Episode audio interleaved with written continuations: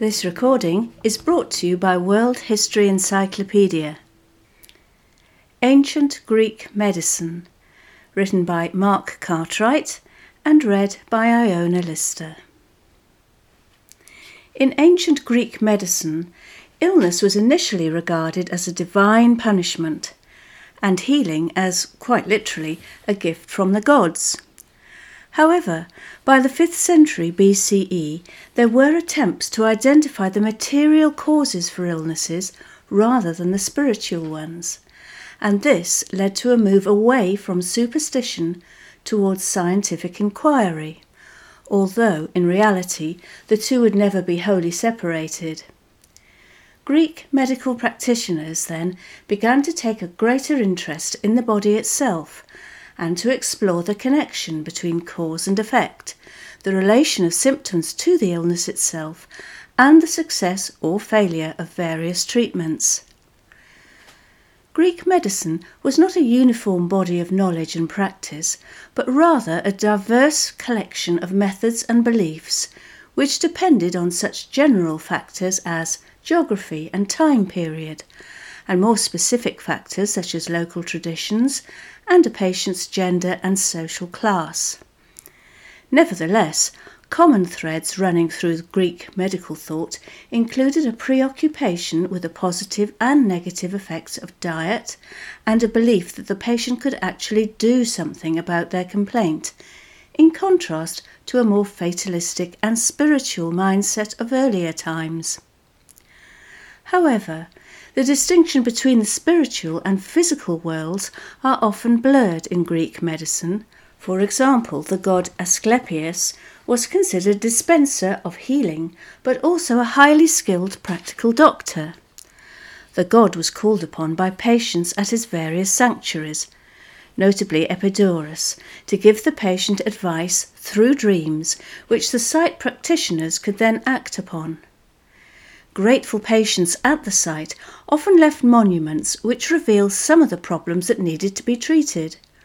They include blindness, worms, lameness, snake bites, and aphasia.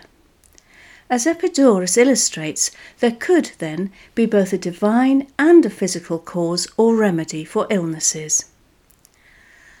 Lifestyle and such factors as heat, cold, and trauma were discovered to be important factors in people's health, and they could alleviate or worsen the symptoms of an illness or the illness itself.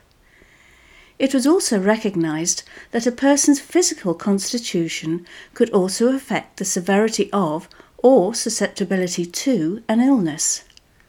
There was also a growing belief that a better understanding of the causes of an illness's symptoms could help in the fight against the illness itself. With a greater knowledge of the body, there also came a belief that the balance of the various fluids, or humours, within it could be a factor in causing illness. So too, the observation of symptoms and their variations became a preoccupation of the Greek doctor.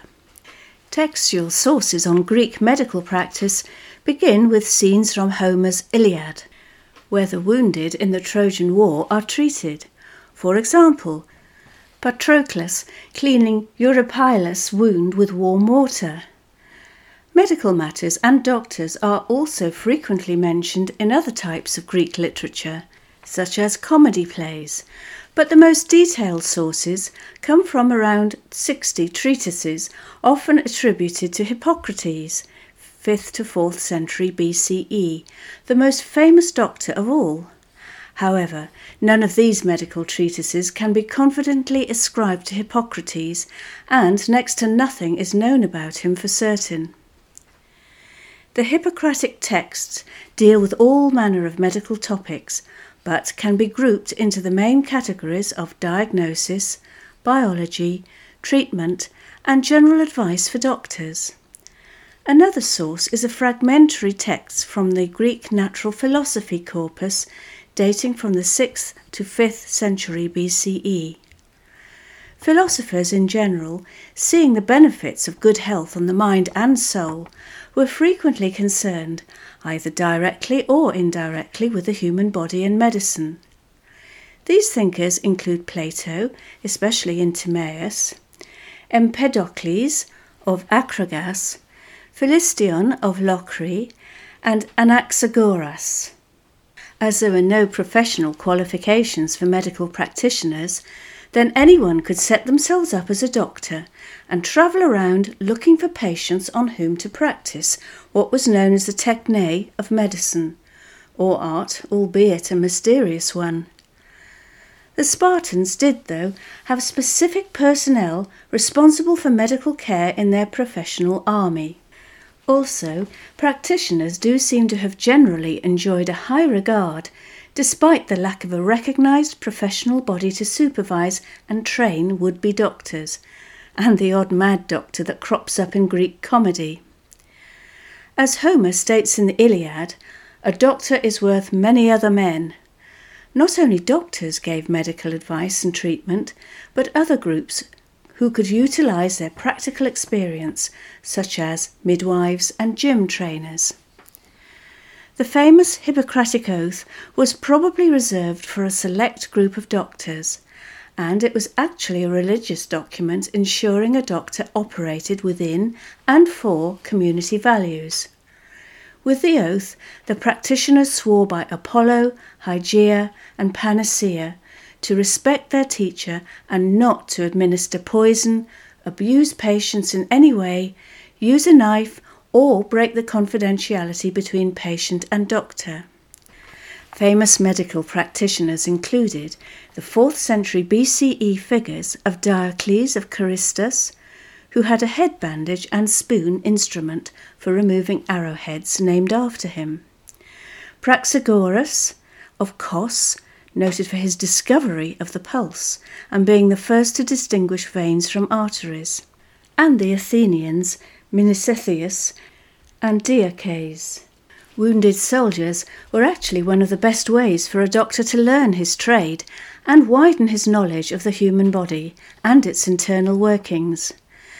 There was probably also less risk of a soldier causing problems if things went wrong, which could happen with private patients. Aside from the health problems which may also have affected civilians, such as malnutrition, dehydration, hypothermia, fever and typhoid, those doctors treating soldiers had to deal with wounds made by swords, spears, javelins, arrows and projectiles from slings. Medical practitioners knew the importance of removing foreign bodies, such as arrowheads, from the wound and the necessity to properly clean the wound, which is why arrowheads became barbed to be more difficult to remove and therefore more lethal.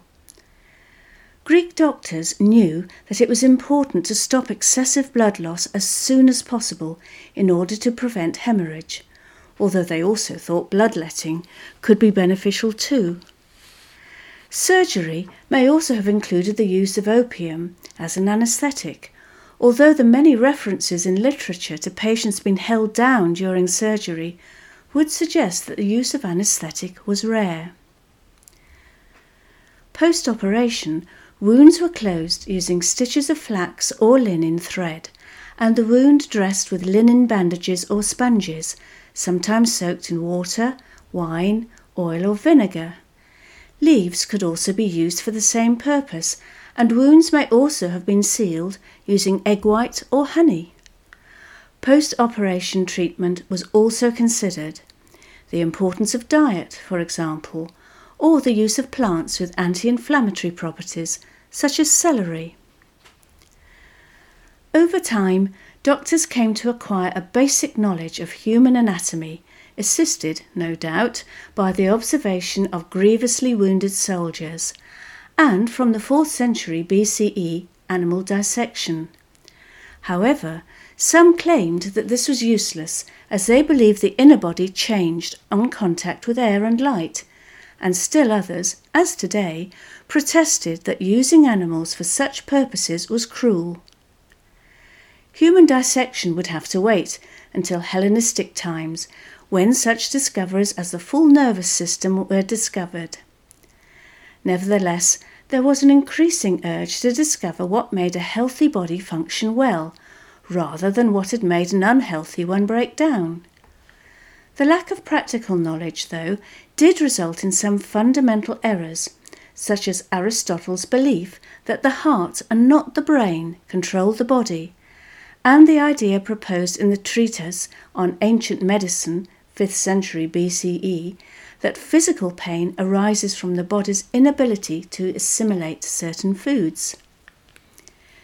Greek medical practice may have included errors, perhaps many, and probably even fatal ones, but Greek practitioners had started the medical profession in the right direction. Observation, experience, and experimentation meant that those who followed in Hellenistic and Roman times, such as Galen and Celsus, could continue their inquiries along the long road towards greater and more accurate scientific knowledge of the human body, the illnesses it is susceptible to, and the potential cures available. This recording was brought to you by World History Encyclopedia. For more great articles and interactive content, visit w w w dot world history dot org.